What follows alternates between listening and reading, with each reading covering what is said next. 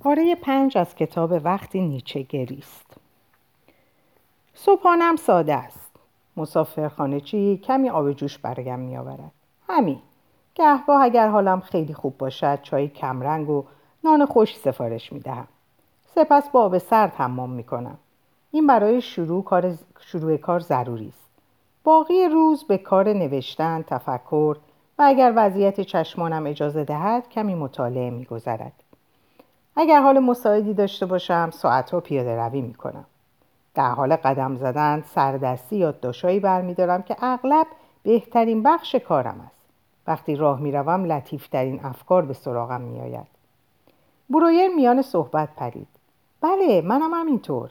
و با عجله اضافه کرد. بعد از چهار پنج مال پیاده روی متوجه می شوم که پیچیده ترین مسائل را حل کردم. نیچه مکسی کرد. واضح بود که رشته کلام از دست داده بود. ابتدا خواست نسبت به اظهار نظر شخصی برویر واکنشی نشان دهد اما به لکنت افتاد بالاخره از آن چشم پوشید و به صحبت ادامه داد. همیشه میز ثابتی را برای صرف نهار در هتل انتخاب می‌کنم. درباره غذا هم که قبلا توضیح دادم. بدون ادویه کاملا پخته و بدون الکل و قهوه. اغلب به مدت چند هفته نمی‌توانم چیزی را جز سبزیجات پخته بینمک تحمل کنم. تنباکو هم استفاده نمی کنم گاهی چند کلمه با سایر میهمانانی که بر سر میزم می نشینند رد و بدل می کنم ولی به ندرت گفتگو به درازا می کشد. اگر بخت یاری کند به میهمانان با ملاحظه‌ای برمیخورم و از او می‌خواهم چند صفحه‌ای برایم بخواند یا آنچه را می‌گویم یادداشت کند. منابع مالی من محدود است و نمی‌توانم برای چنین خدماتی کسی را استخدام کنم بعد از ظهر هم مانند صبح به قدم زدن تفکر و یادداشتهای سردستی میگذرد شام را که عبارت است از همان آب جوش یا چای کمرنگ با بیسکویت در اتاقم صرف می کنم. بعد باز کار می کنم تا زمانی که کلورال بگوید بس است. می توانی استراحت کنی. این است زندگی جسمانی من. شما فقط از هتل صحبت می کنید. نمی خواهید از خانه تان چیزی بگویید؟ خانه من چمدانم است من لاک پشتیم که خانه را بر پشتم حمل می کنم آن را کنار اتاق هتلم می‌گذارم و هرگاه هوا آزاردهنده شود آن را برمیدارم و به آسمانهای بلندتر و خوشتر نقل مکان می‌کنم برویر می‌خواست صحبت را به افکار خطرناک شبانه نیچه بازگرداند ولی حالا مسیر امیدبخشتری برای سوالاتش یافته بود. راهی که مستقیما به دوشیز سالومه منتهی می‌شد. پروفسور نیچه به نظر من ارتباط با دیگران زمان بسیار کوتاهی از زندگی روزمره شما را شامل می شود مرا می می‌دانم که اینها سوالات معمول پزشکی نیست. ولی من به تمامیت موجود زنده باور دارم و معتقدم احساس سلامت جسمانی از سلامت روانی و اجتماعی قابل تفکیک نیست. نیچه سرخ شد. شانه لاک پشت شکلی را بیرون آورد و مدتی در سکوت و با حالتی بلا تکلیف و عصبی به مرتب کردن سیبیل سنگینش پرداخت. بعد مثل اینکه تصمیم خود را گرفته باشد راست نشست. صدایش را صاف کرد و با لحنی محکم گفت شما نخستین پزشکی نیستید که به چنین نتیجه ای رسیده اید. تصور می کنم منظور شما اشاره به روابط جنسی است. دکتر لانتونی پزشک ایتالیایی که من چندین سال پیش برای مشاوره رفت نزدش رفته بودم نظر داد که وضعیت من با گوشگیری و ریاضت تشدید می شود و توصیه کرد راهی برای فرونشانی جنسی خود بیابم. من توصیهش را پذیرفتم و با زن روستایی جوانی در دهکده نزدیک راپالو آشنا شدم. ولی در پایان هفته سوم از سردرد در حال احتضار بودم. کافی بود این درمان ایتالیایی کمی بیشتر ادامه یابد تا بیمار در جا تلف شود. چرا این توصیه تا این حد موزر بود؟ بارقه ای از لذت حیوانی که ساعاتی آکنده از بیزاری از خیشتن و زدودن بوی نفرت انگیز جفتگیری پروتوپلاسمی را به دنبال می آورد از نظر من نمی تواند راه دستیابی به چه اصطلاحی به کار بردید؟ تمامیت موجود زنده باشد. برویر بیدرنگ موافقت کرد. قبول دارم ولی نمی‌توان انکار کرد که هر یک, یک از ما در بافتی اجتماعی زندگی می‌کنیم. بافتی که در طول تاریخ بقای ما را تسهیل کرده و لذت ذاتی موجود در ارتباط انسانی را فراهم آورده است. نیشه در حالی که سر تکان می‌داد گفت شاید چنین لذتی برای همه فراهم نمی شود سه بار برای دستیابی به آن تلاش کردم. می‌خواستم پلی میان خود و دیگران بزنم ولی هر سه بار به من خیانت شد. سرانجام برویر به سختی می‌توانست بر هیجانش غلبه کند. مسلما یکی از این خائنان لو سالومه بود.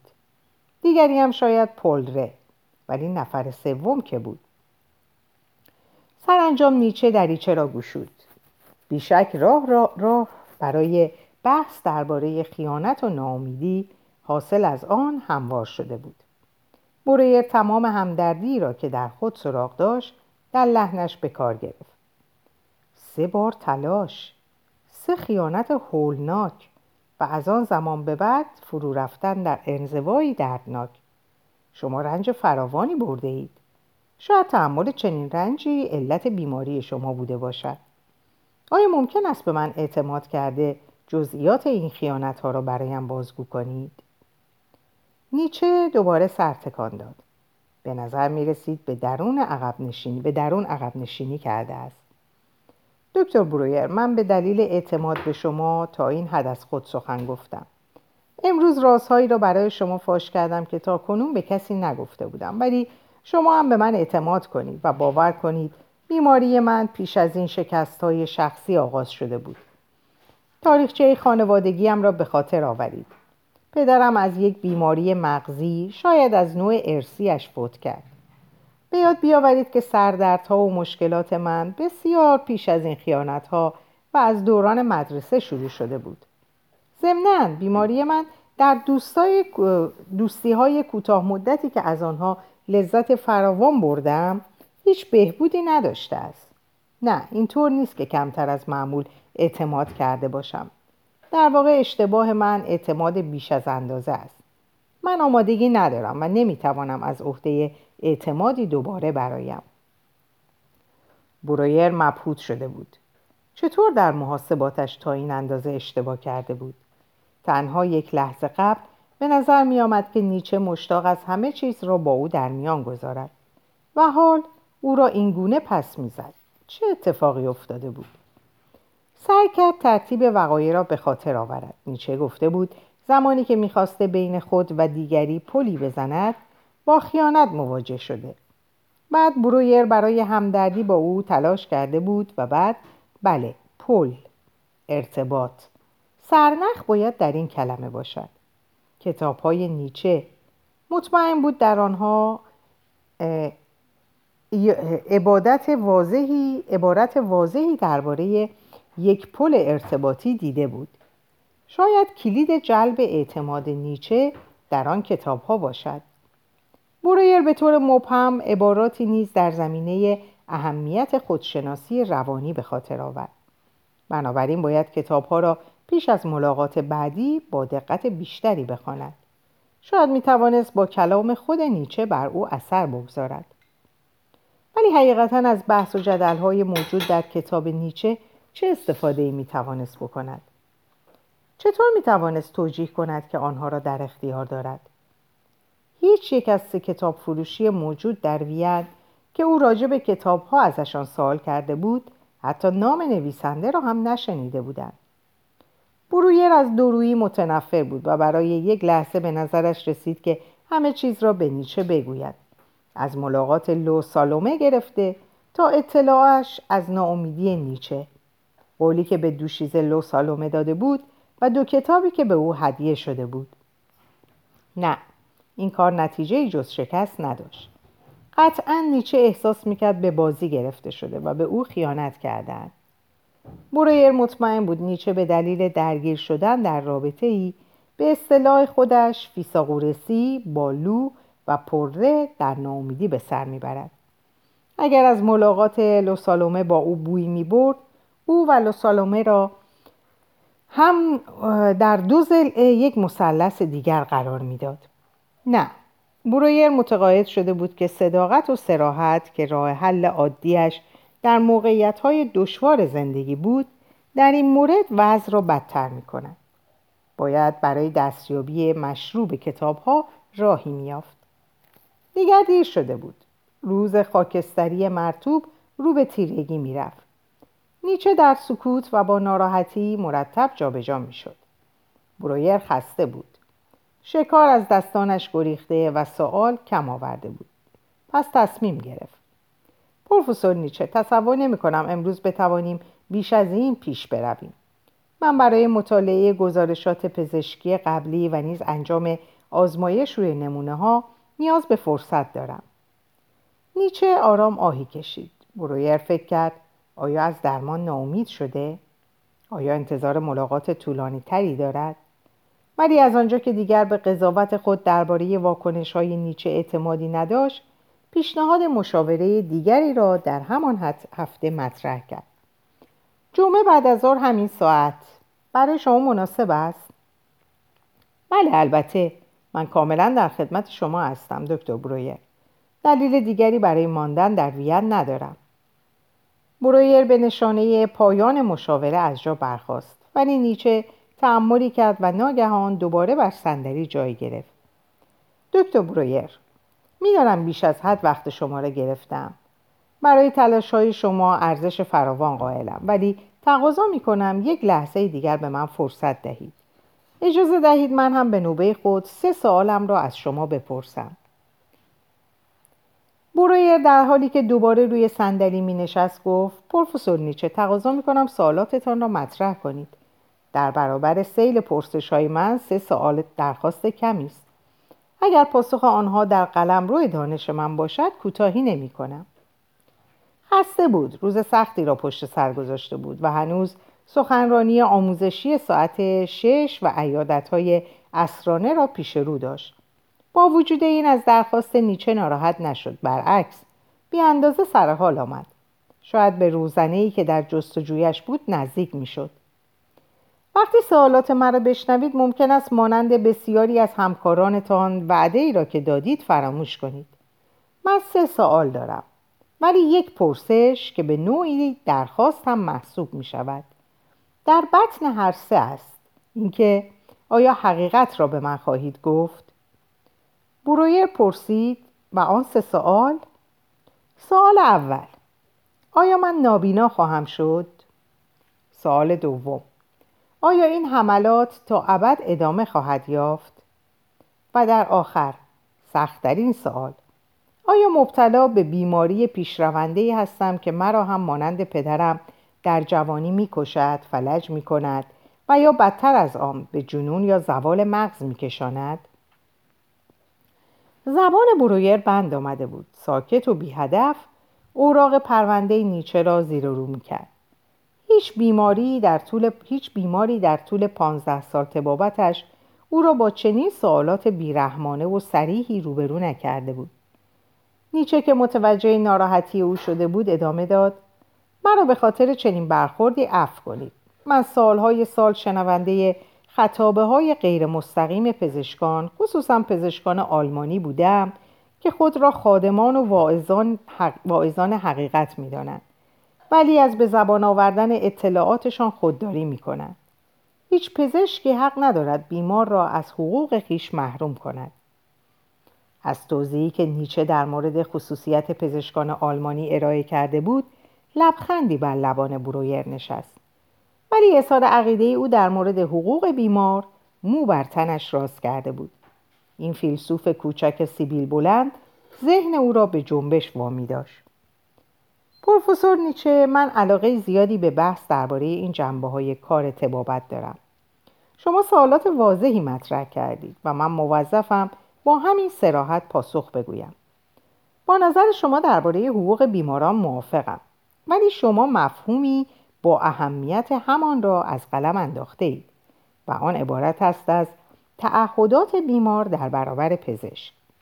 من رابطه صادقانه با بیمارانم را میپسندم. با این شرط که این صداقت دو جانبه باشد. سوال سریح در کنار پاسخ درست بیشترین کمک را به علم پزشکی می کند. در چنین شرایطی است که می توانید به قولی که در ابتدا به شما دادم اطمینان کنید و ادامه داد ولی برخورد یکسان را در هر شرایطی نمیپسندم. در مورد بعضی بیماران و در بعضی شرایط یک پزشک خوب به خاطر بیمار باید از بیان حقیقت خودداری کند. بله دکتر برویر من پزشکان زیادی دیدم که چنین عقیده ای داشتند ولی چه کسی حق تصمیم گیری برای دیگری را دارد؟ این کار به نوعی زیر پا گذاشتن استقلال بیمار است. برویر پاسخ داد وظیفه من فراهم کردن آسایش بیمار است. این کار آسانی نیست. گاه وظیفه بیهوده و ناراحت کننده است. گاه اخبار بدی دارم که نمی‌توانم با بیمار در میان بگذارم. گاه وظیفه هم حکم می‌کند ساکت بمانم و بار رنج بیمار و خانوادهش را خود به تنهایی بردوش بکشم. ولی دکتر برویر این نوع وظیفه جلوی انجام وظیفه اساسی تر را می‌گیرد. وظیفه ای که هر انسانی برای کشف حقیقت دارد. برای یک لحظه برویر فراموش کرد که نیچه بیمارش است. موضوع برایش بسیار جالب بود و کاملا مجذوب شده بود. از جا برخاست و در حین صحبت پشت صندلی شروع به قدم زدن کرد. آیا وظیفه دارم حقیقتی را به دیگران بگویم که نمی‌خواهند بدانند؟ نیچه گفت چه کسی تعیین می کند که دیگری نمی‌خواهد بداند؟ برویر با اطمینان گفت این همان هنر تبابت است. چیزهایی که نه در کتابها که بر بالین بیمار می‌توان آموخت. یکی از بیمارانی را که امروز عصر باید عیادت کنم مثال میآورم. می‌توانم ماجرا را به طور کامل البته بدون ذکر نام بیمار بیان کنم.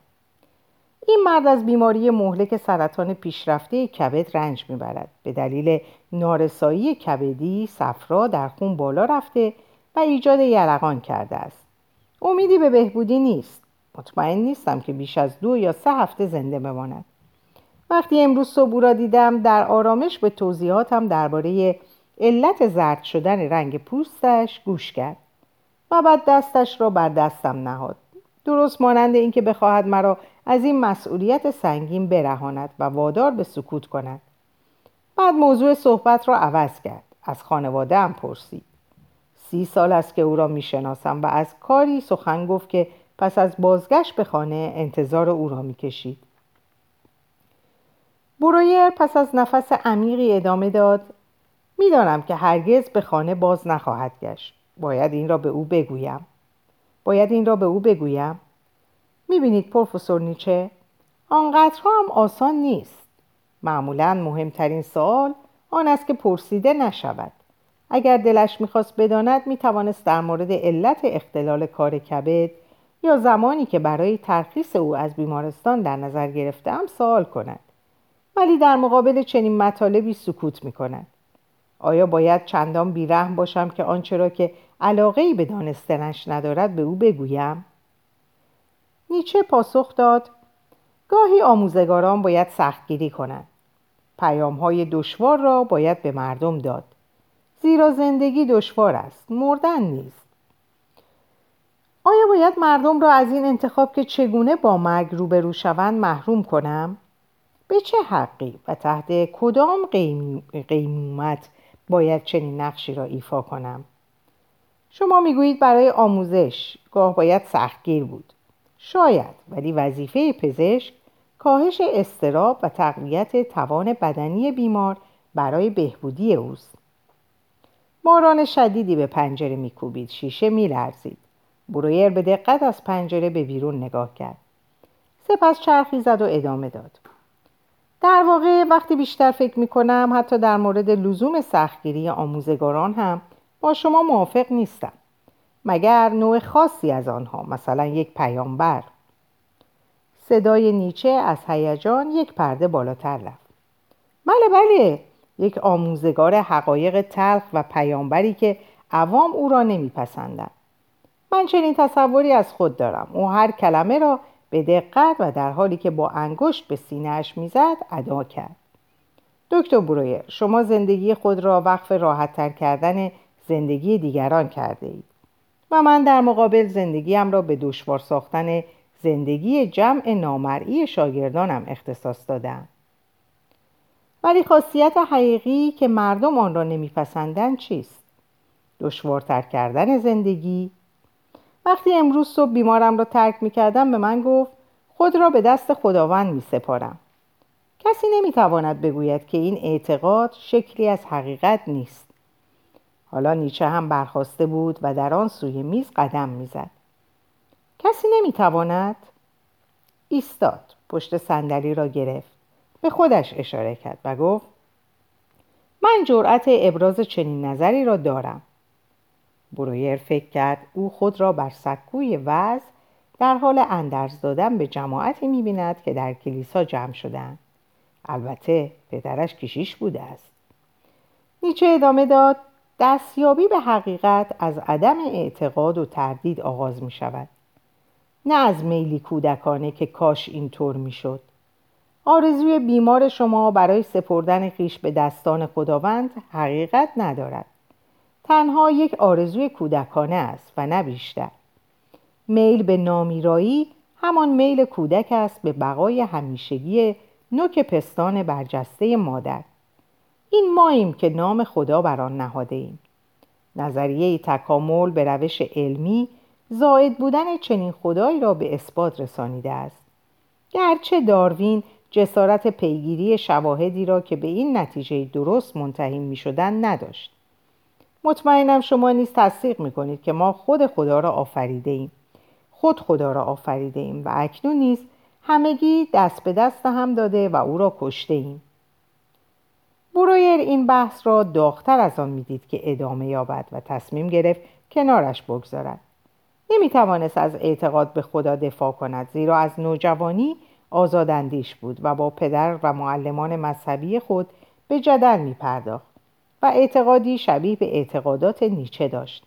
بنابراین نشست و با لحن آرام و صلحجویانهای شروع کرد به سخن گفتن طوری که نیچه هم به سوی صندلیاش بازگشت. چنین اشتیاقی به حقیقت قابل تحسین است پروفسور نیچه. اگر معترضانه برخورد کردم مرا عفو کنید. ولی ما توافق کردیم که حقیقت را بگوییم. شما با لحنی مقدس از حقیقت صحبت می کنید گویی می توان مذهبی را جانشین مذهبی دیگر کرد. اجازه بدهید من از ابلیس حمایت کنم و بپرسم چرا با این شور و هیجان از حقیقت دفاع می کنید و تا این اندازه برای آن حرمت و احترام قائلید؟ چگونه حقیقت می تواند به حال بیمار امروز صبح من مفید باشد؟ حقیقت خود مقدس نیست آنچه مقدس است جستجویی است که برای یافتن حقیقت خیش می کنیم آیا کاری مقدستر از خودشناسی سراغ دارید؟ کارهای فلسفی من به تعبیری از ماسه ساخته می شوند.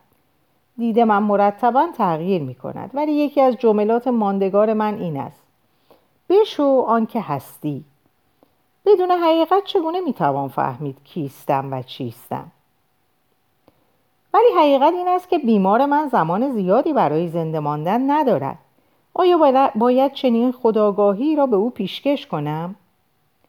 نیچه پاسخ داد انتخاب صحیح و جامع تنها در نور حقیقت شکوفا می شود. این است و غیر از این نیست. برویر تصدیق کرد که در قلمرو مفاهیم انتظایی حقیقت و انتخاب نیچه خطابه های متقاعد کننده و پایان ناپذیری دارد. پس او باید به مفاهیم ذاتی و واقعی تری بپردازد. و بیمار امروز صبح من چطور؟ چه انتخاب هایی در پیش رو دارد؟ شاید انتخاب او همان اعتقاد به خداست. این انتخاب یک انسان نیست. یک انتخاب انسانی نیست بلکه چنگ زدن به وهمی خارج از خود است. انتخابی چنین فوق طبیعی همیشه سوس کننده است. همیشه انسان را از آنچه هست پستر می کند من شیفته انتخابیم که ما را بیشتر از آنچه هستیم بدل کند. برویر پافشاری کرد. بگذارید به مفهوم انتظایی انسان نپردازیم. از مردی ساخته از گوشت و خون از بیمار من صحبت کنیم. موقعیت او را در نظر بگیرید. او بیشتر از چند روز یا چند هفته زنده نمیماند. صحبت از انتخاب با او چه معنایی می‌تواند داشته باشد؟ نیچه بدون دلسردی و درجا پاسخ داد. اگر بیمار شما نداند که در حال احتضار است چگونه می‌تواند درباره چطور مردن تصمیم بگیرد؟ درباره چطور مردن پروفسور نیچه؟ بله او باید تصمیم بگیرد که چگونه با مرگ روبرو شود. با دیگران سخن بگوید وصیت کند. آنچه پیش از مرگ آماده کرده به زبان آورد و با اطرافیانش خداحافظی کند یا تنها باشد اشک بریزد با مرگ دست و پنجه نرم کند آن را نفرین کند و یا از آن ممنون باشد. سخنان شما دوباره آرمانی و انتظایی شد. من باید برای مردی تنها سخنرانی کنم که از گوشت و خون ساخته شده است. می‌دانم به زودی میمیرد و مرگش با رنج فراوانی همراه است. چرا باید چنین اطلاعاتی را بر فرقش بکوبم؟ بالاتر از همه امید بیمار باید حفظ شود و چه کسی جز طبیب می‌تواند امید را زنده نگه دارد؟ نیچه تقریبا فریاد زد. امید؟ امید مصیبت آخرین است. در کتابم انسانی زیادی, زیادی انسانی اشاره کردم که وقتی جعبه پاندورا باز شد و بلایایی که زئوس در آن گنجانده بود به جهان آدمیان فرار کردند یکی از همه ناشناخته تر بود. در جعبه باقی ماند. این آخرین بلا امید بود. از آن پس انسان این جعبه و امید درونش را به اشتباه صندوقچه نیک اقبالی می داند. ولی ما از یاد برده ایم که زئوس آرزو کرده بود آدمی همچنان به آزار خیشتن ادامه دهد. امید بدترین بلاست زیرا عذاب را طولانی می کند پس از نظر شما اگر کسی خواهان تسریع مرگ خیش باشد باید خواستش را اجابت کرد؟ این یکی از راه های ممکن است ولی تنها در شرایطی که دانش کافی در اختیار باشد. برایر احساس پیروزی می‌کرد. او صبوری کرده بود اجازه داده بود هر چیز در مسیر خود قرار گیرد و حالا پاداش مهارتش را می‌گرفت. بحث درست در همان جهتی پیش می‌رفت که او خواسته بود. شما به خودکشی اشاره می‌کنید پروفسور نیچه. آیا خودکشی می‌تواند یک انتخاب باشد؟ باز پاسخ نیچه محکم و روشن بود. هر انسانی مالک مرگ خیش است و می تواند به روش خیش عمل کند. شاید و تنها شاید بتوان حق زندگی را از فرد گرفت ولی در هیچ شرایطی حق مردن را نمی‌توان از او سلب کرد. این آسایش نیست قصاوت است. برویر اصرار کرد. ممکن است خودکشی انتخاب شما باشد؟ مردن دشوار است. من همیشه معتقد بودم که آخرین پاداش مرده این است که دیگر نخواهد مرد. برویر با تحسین سر تکان داد. به سوی میزش برگشت نشست و قلمش را برداشت. آخرین پاداش مرده این است که دیگر نمی میرد. ممکن است این جمله را یادداشت کنم؟ بله البته. ولی برای اینکه به دزدی ادبی از خود متهم نشوم بدانید که این جمله را فلبداهه نگفتم البته بلکه از کتاب دیگرم دانش طربناک اقتباس کردم. برویر این همه خوش اقبالی را به سختی باور می‌کرد. در عرض چند دقیقه نیچه به نام هر دو کتاب اهدایی لو سالومه اشاره کرده بود. گرچه این بحث او را به وجد آورده بود و تمایلی به رها کردن این موقعیت نداشت نتوانست از فرصتی که برای حل مسئله کتاب ها پیش آمده بود چشم پوشی کند پروفسور نیچه اشارات شما به این دو کتاب برای من بسیار جالب توجه چگونه می توانم خریداریشان کنم؟ آیا می توان آنها را از کتاب فروشی های وین تهیه کرد؟ نیچه به سختی می توانست شادی خود را از چنین درخواستی پنهان کند. ناشر من, ناشر من اشمیتنز در کمنیش در انتخاب شغل اشتباه کرده. چنین فردی باید سیاستمدار بین المللی یا جاسوس می‌شد. او در فریبکاری نابغه است و کتابهای من بزرگترین اسرارش است. در طول هشت سال حتی یک فینیک برای تبلیغ خرج نکرده. کتاب را نه برای بازنگری فرستاده و نه حتی یک نسخه از آن را به یک کتاب فروشی داده. بنابراین کتاب های مرا در هیچ یک از کتاب فروشی ها یا حتی خانه های ویم پیدا نمی کنی. تعداد کتاب هایی که فروش رفته آنقدر کم است که نام بیشتر خریداران را می‌دانم و هیچ وینی را در میان خوانندگانم به یاد نمی آورم. پس شما باید مستقیما با ناشرم تماس بگیرید. این آدرس اوست. نیچه کیفش را باز کرد به سرعت چند خطی بر یک تکه کاغذ نوشت و به برویر داد. گرچه می توانم خودم این درخواست را بنویسم ولی اگر ایرادی ندارد ترجیح می دهم مستقیما نامه ای از خود شما دریافت کند شاید درخواست یک پزشک و دانشمند مشهور او را وادار کند کتابهای مرا به دیگران هم نشان دهد برویر در حالی که کاغذ را در جیب جلیقش میگذاشت پاسخ داد همین امروز صبح درخواست را میفرستم ولی متاسفم که نمی‌توانم سریعتر آنها را بخرم یا حتی نسخه ای از کسی قرض کنم از آنجا که به همه ابعاد زندگی بیماران از جمله شغل و اعتقاداتشان علاقه مندم کتاب های شما می تواند مرا در بررسی بهتر وضعیتتان یاری کند. خواندن کتاب ها و سپس گفتگو با شما درباره آنها چه لذتی خواهد داشت. نیچه پاسخ داد آه این تقاضای شما را می توانم برآورده کنم. نسخه شخصی موجود در چمدانم را به شما قرض می دهم.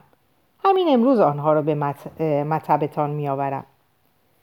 برویر که بازی را برده بود خواست لطف نیچه را جبران کند آدم زندگی را بر سر نویسندگی بگذارد عمری را صرف نوشتن کتاب کند و سرانجام تنها چند خواننده معدود داشته باشد وحشتناک است برای بسیاری از نویسندگان وینی چنین سرنوشتی از مردن هم بدتر است.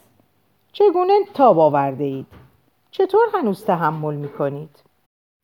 نیچه به این اظهار لطف برویر حتی با یک لبخند یا تغییر لحن هم پاسخ نداد.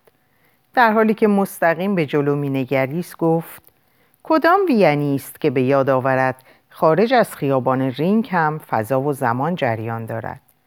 صبر من زیاد است. شاید در سال 2000 مردم جرأت خواندن کتابهایم را پیدا کنند.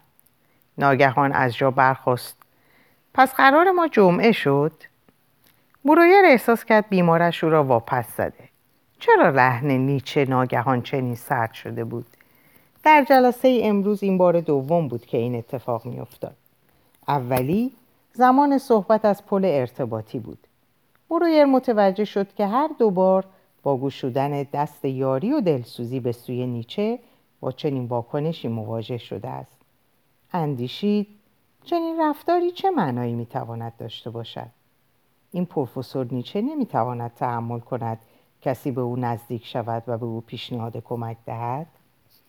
به یاد هشدار لو سالومه درباره عدم استفاده از موسمریسم و نیز نظرات قاطع نیچه در زمینه قدرت افتاد.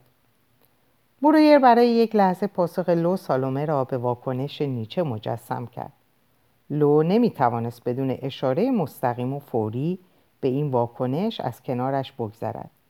ممکن بود بگوید فردریش فردریش چرا هر وقت کسی جمله محبت آمیزی به تو می‌گوید او را میگزی برویر خود از گستاخی های لوسالومه رنجیده بود. پس چطور اکنون چنین تعنه آمیز واکنش نشان می‌داد. درست مانند آنکه روح لوسالومه حاضر شده و به او تعلیم می‌دهد. ولی به سرعت این افکار را از ذهن بیرون راند. شاید لو بخواهد اینگونه صحبت کند ولی او نمی‌تواند خصوصا حال که پروفسور نیچه سرد و بیاعتنا به سمت در حرکت می کند. بله تا جمعه ساعت دو پروفسور نیچه. نیچه آهسته سرخم کرد و به سرعت از مطب خارج شد. برویر از پنجره دید که از پله ها پایین رفت و با حالتی عصبی در درشکه را مرخص کرد. نگاهی به آسمان تاریک انداخت. شالگردنش را دور گوشا پیچید و در خیابان آهسته راه افتاد. به پایان این پاره می‌رسم. براتون اوقات خوب و خوشی را آرزو می‌کنم و به خدا میسپارمتون. خدا نگهدار.